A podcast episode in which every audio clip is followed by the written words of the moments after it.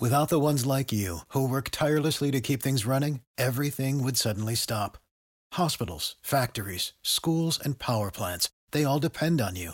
No matter the weather, emergency, or time of day, you're the ones who get it done. At Grainger, we're here for you with professional grade industrial supplies. Count on real time product availability and fast delivery. Call click grainger.com or just stop by. Grainger for the ones who get it done. It ain't the left side or the right side, and it must be the fin side. It ain't the left Thank you, side. Welcome to another episode of On the Fin Side here with Kat and Paul Pickin. You can follow us on Facebook, Twitter, Spreaker, iTunes, and on iHeartRadio. Paul and I have recharged the batteries. We've taken a little bit of a hiatus here after the NFL draft. We've had some personal stuff, moves, uh, just a lot of different things. Uh, we've improved the sound quality as well. And we are ready for the Miami Dolphins season as we approach training camp. It's still kind of that dead time right now, but we are talking about a few different training camp battles that really stick out for us. Roster spots are going to be a little bit harder to come by this year because the Dolphins team is a little bit deeper, especially at some positions like wide receiver, defensive end, offensive line, really across the board. Some obvious battles getting a lot of attention right now that will bleed into training camp are ones that we've talked about to death because what else are we going to do with the Dolphins in the summer? Minkah Fitzpatrick and TJ McDonald at free safety. It may not matter who wins that position because the Dolphins are expected to play a lot of three safety looks. Sam linebacker, you're going to have Stephone Anthony and Jerome Baker, but that's going to be a little bit scheme dependent. Baker is probably going to play a little bit more when it's a pass down. Stephone Anthony a little more when it's a rundown. D tackle, you got Jordan Phillips, Davon Godchaux, Akeem Spence will be in a heavy three man rotation. William Hayes may fig- figure into the mix there too. So Phillips could start at D tackle, but get the fewest snaps. It could work out that way. Quarterback, I think we're all in agreement that Dolphins are pretty much screwed if Ryan Tannehill goes down again. Let's hope that doesn't happen. But Paul and I are going to talk about three different positional battles here that really stick out for us in training camp as we lead up in the upcoming weeks to the 53 man roster. So, Paul, what is the number three on your list as far as battles you're looking for here in training camp for the Dolphins? I think the corner battle is going to be really exciting to watch. I mean, we, we're getting Tony Lippett back, and he's a guy that really stood out before his injury two years ago. Uh, on top of that, you have Xavier Howard, who the light finally flipped on for at the end of last year and was playing as good as anybody in football. But then you've got Cordrea Tankersley, who looked really good last year when he had his chance, even though he was up and down. They're talking about potentially bumping Bobby McCain to the boundary, which could get interesting. And I know anybody that's listened to our draft coverage knows I'm really, really high on Cornell Armstrong a guy I didn't even know leading up to the draft process, which I will admit because he was from a small school somewhere. But the more you watch this kid, he is a very vocal leader. He's always around the football, not just in the passing game, but on on rundowns too. And he's really exciting to watch. So if you see Bobby flip out to the outside, Lippett's not really a guy that can slide inside. Xavier's probably got the other corner spot locked down.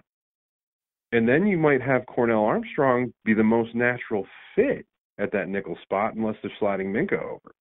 So there's a lot to watch with these guys out there in the secondary, and there's a lot of good, talented young depth, even if there's not really a veteran presence back there like we saw last year. Yeah, it looks like the major battle there is going to be between Bobby McCain and Cordrea Tankersley for that number two spot in base defense opposite Xavier Howard. Kind of reminds me of a couple of years ago when, not a couple of years ago, about 20 years ago now, when Patrick Surtain came came in the league playing opposite Sam Madison, and when Surtain won that number two job, they would kick Terrell Buckley into the slot. I, I see that same thing happening there.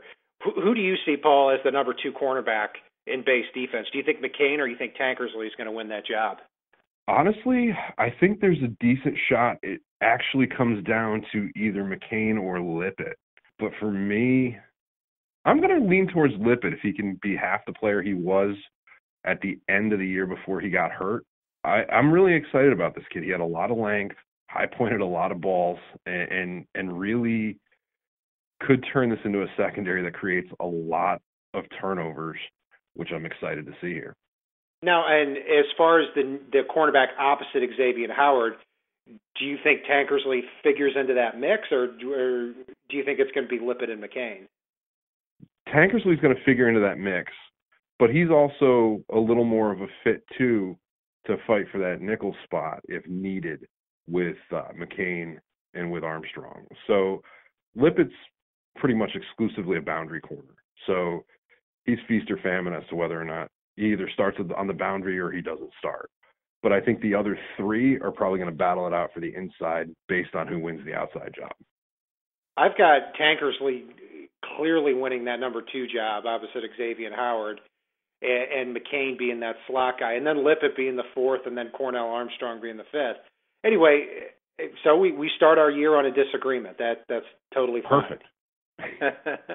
My number three battle I'm really looking at is the really the backup offensive line spots because it's pretty clear that seven Dolphins are going to, are going to make the roster on the offensive line. You're going to have Laremy Tunsil at left tackle, Josh Sitton at left guard, Dan Kilgore at center, and at right guard probably Jesse Davis beats out Ted Larsen At right tackle you got Ja'Wuan James, and then as the swingman you've got Sam Young and Ted Larsen, who can conceivably cover all five of those offensive line positions. So that leaves really three players battling for the final offensive line spots. You've got center Jake Brendel, offensive tackle Eric Smith, and guard Isaac Asiata. All three of these guys made the team last year.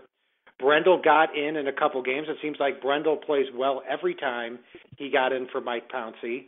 Isaac Asiata was a complete wash in his first year, only dressed for one game.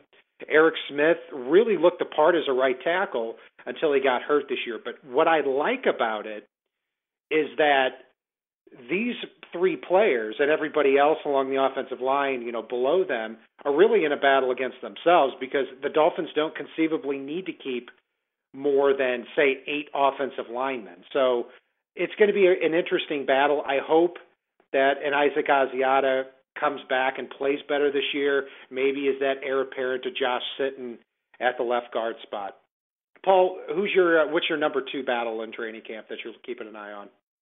Well, just looking back at, at, at yours, I just want to talk about that for a really quick second.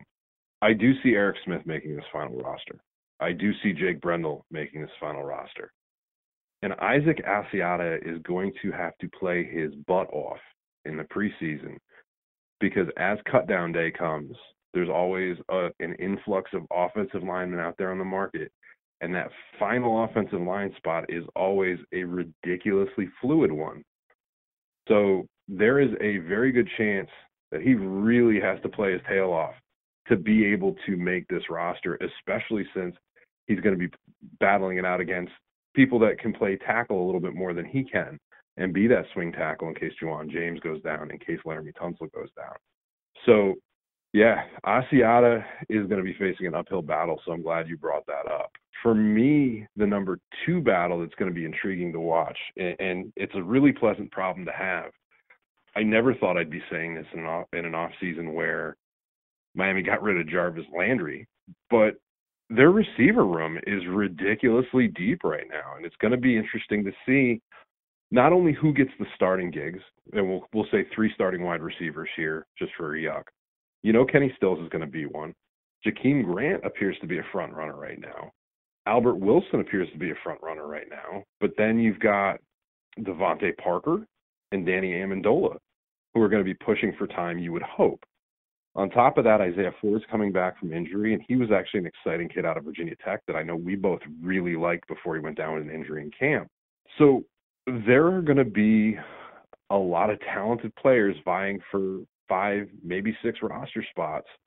And you've also got some tight ends that may kick out there, which I know we'll be talking about in a little bit.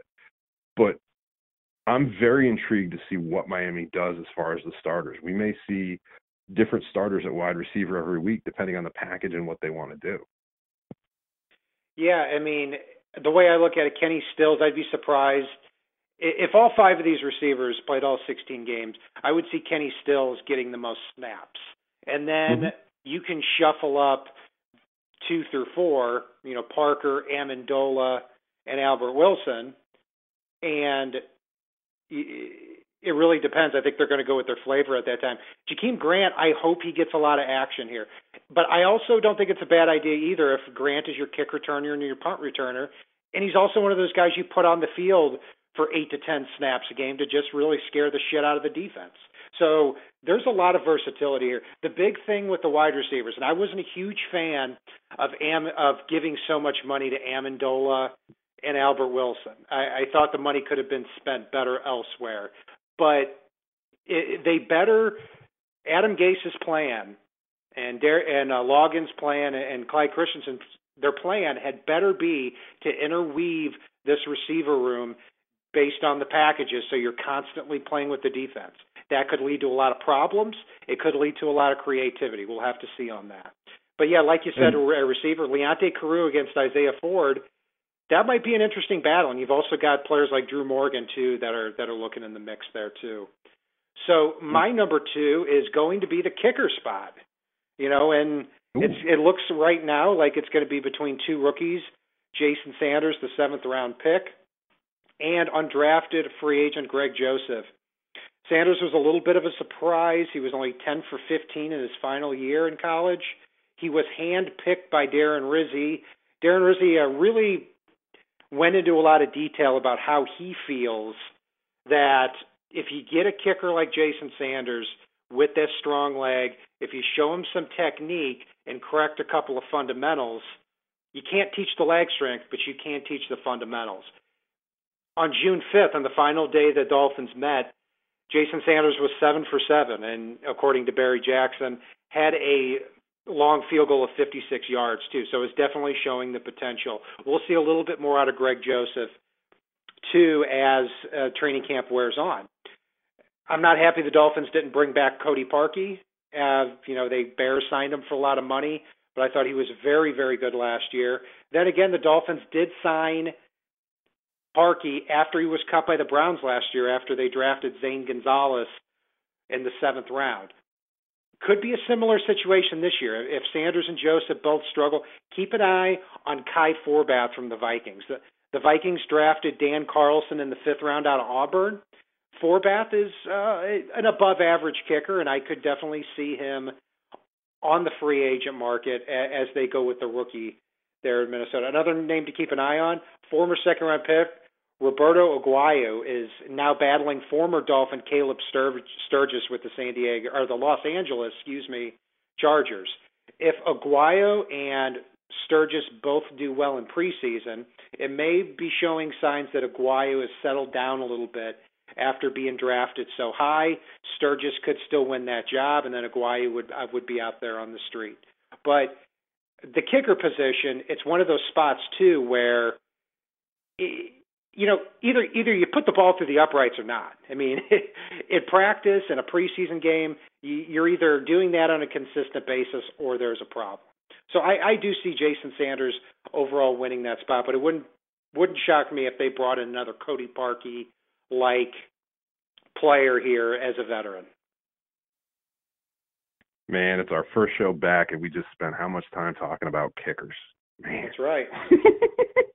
hey, kick, I tell you what, if Dolphins Dolphins probably would have been picking the top five last year for, if it wasn't for Cody Parkey, this which might have actually turned out to be a good thing. Eh, we still we'll got Minkah for less money, so I, I'm not I'm not going to complain about that. I'm pretty sure Minkah would have been the pick where almost wherever. Yeah, well, here, um, here's the good me, thing is now we got the oh, kicker out of the way. We don't have to talk about it for the next several podcasts, thank God. So uh, yes, I've, I've given my two cents on that. It'll be an interesting battle there in preseason. So, Paul, what's the number two battle you're looking at? Uh, the number one battle I'm looking at. The number one battle. The the tight end position. I'm so freaking excited about the tight end position. Uh, I like MarQueis Gray. He's going to be fighting to get on the field at times, but I think he'll be in some situational packages like we saw Gase using with Tannehill a couple of years ago. But I'm really, really really excited about the one-two punch that Miami took in the first four rounds of of, of Gesicki and of Durham Smythe. And I know we've talked about this a little bit before, but it'll be really interesting. I think we'll see more explosive plays out of Gesicki, which I'm okay with because that's his skill set. But I think we're going to see Durham Smythe get a lot more snaps than a lot of people think he is in terms of, as you pointed out, the fact that everybody was surprised by his receiving talent uh, during, uh, I believe it was Senior Bowl week. Mm-hmm.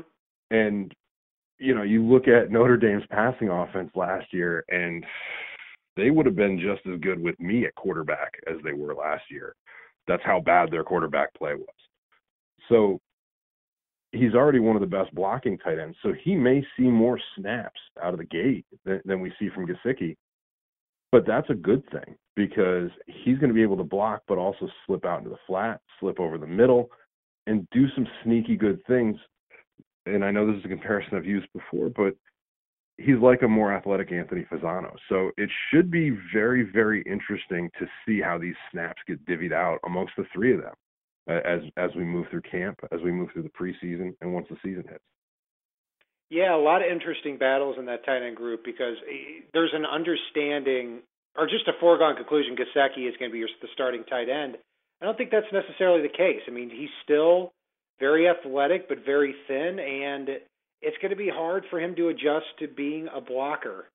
So, uh, who knows where those snaps get divvied up. AJ Derby, Derby versus MarQueis Gray is going to be an interesting battle for that third spot. I too like MarQueis Gray, and it's not out of the realm of possibility Gray is the Dolphins starting tight end week one because he does have the ability to block, and he is the most experienced guy in the Dolphins roster at that tight end spot. My number one position is going to be the third defensive end spot between Charles Harris and Andre Branch. I know William Hayes also figures into the mix, but Andre Branch signed a, a three year, $24 million extension before 2017, which makes me throw up. But he and he'll make $10 million this year, which makes me throw up even more. But I really do think Charles Harris needs to beat out Andre Branch and get more snaps than him. Because even though it seems like you're talking about third and fourth defensive ends, which you are, these are not backups. They're going to be rotating a lot with Robert Quinn and with Cameron Wake, and it wouldn't surprise me if Quinn, Harris, and Andre Branch, and even William Hayes maybe get more snaps than Cameron Wake because we want to keep Cameron Wake fresh for those passing downs here. So looking last year at the snap count between Branch and Harris, Branch averaged a little over 40 snaps a game. Charles Harris had 31 snaps a game. Harris had 496 snaps in 16 games. Branch 561 snaps in 14 games. That needs to be reversed this year, at least. I mean, Harris, I think, is going to be on the field a lot more. He only had two sacks last year, but he did have a lot of very important pressures, two of which against the Patriots led to turnovers. So Harris uh, going to be 22 this year, and on third down, if you've got a, a fresh Charles Harris coming off the edge, rushing over left tackle in a division where you don't have a lot of good left tackles, that could be a very good resource. But either way, the Dolphins are supposed to really have a good five man in deep rotation at that defensive end spot. I couldn't agree with you more on that. It, it's a ridiculously deep position. I, I think William Hayes makes the team because of the flexibility he brings, as well as his versatility on rundowns. But yeah, there's a lot of talent there. So I mean, everybody's gonna be pushing to see the field. And I will say with Andre Branch, I'm very, very hopeful that his issues last year had to do with that knee injury that didn't really get disclosed till after the season was over. So maybe we'll see a return to the Andre Branch from the season before, which does bring him in as an asset for the team. Uh, so we'll see what happens.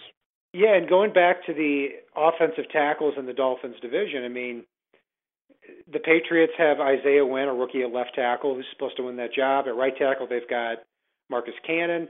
The Jets have Kelvin Beachum at left tackle, Brandon Shell at right tackle, who Cameron Wake always gives problems to. The Bills lost Cordy Glenn, their left tackle, in free agency. So at left tackle, they've got second year player Dion Dawkins, and at right tackle, they've got Jordan Mills, who also routinely gets beat by Cameron Wake.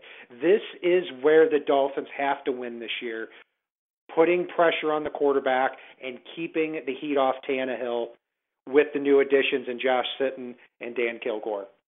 Well, Paul, Paul, it's it's great to be back on the air again, and that is going to do it for our recap of the Dolphins training camp battles. Be sure to uh, t- tune in over the next, gosh, 10 months now. We're going to take you all the way through the draft. And I don't think we're going to have a break next summer either. We're going to keep going really throughout uh, the year so that we can continually give you solid Miami Dolphins talking points and content. Also, be sure to check out our merchandise on the Fin side. A lot of proceeds we're going to have going to charity as we continue to build that up. Paul and I are also very excited that we are going to be a featured guest on the Aussie Guys podcast. Uh, Paul, what can you uh, tell our, our listeners about the Aussie Guys? There are a bunch of crazy great fans out there in Australia, but they've got the largest NFL podcast in Australia. They're awesome guys. We've been doing this with them for, I don't know, a few years now. Absolute blast every time. I mean, it's a good, long, in depth look at, at the Dolphins uh, for the offseason. They also do previews of every NFL team and despite the fact that you know they're a Chargers fan and a Raiders fan, they really do give credit where credit is due. So it's it's it's always a good time listening to those guys. Always a good time talking to those guys, and I'm really looking forward to that. As am I. And that will do it for our show here. You can follow us on Facebook, Twitter, Spreaker, iTunes, and on iHeartRadio. And if it's not on the right side and it's not on the left side, it is on the fin side. Solo D, take us home. It ain't the left side or the right side, and it must be the fin side. Inside. It ain't the left side, side or the right, right side, side, and it must be the fin side. Listen, Dolphins fans across the land all tuning in to see what Brian Cat and Paul about to do again. Sick of being upsold at gyms? My guy, you're currently a base member. For $90 more, I can upgrade you to our Shred membership. For 130 more, you'll be a Swole member. And for just $300 more, you'll reach Sweat Platinum. At Planet Fitness, you'll get energy without the upsell. Never pushy, always free fitness training and equipment for every workout. It's fitness that fits your budget. Join Planet Fitness for just $1 down and $10 a month. Cancel anytime. Deal ends Friday, May 10th. See Home Club for details.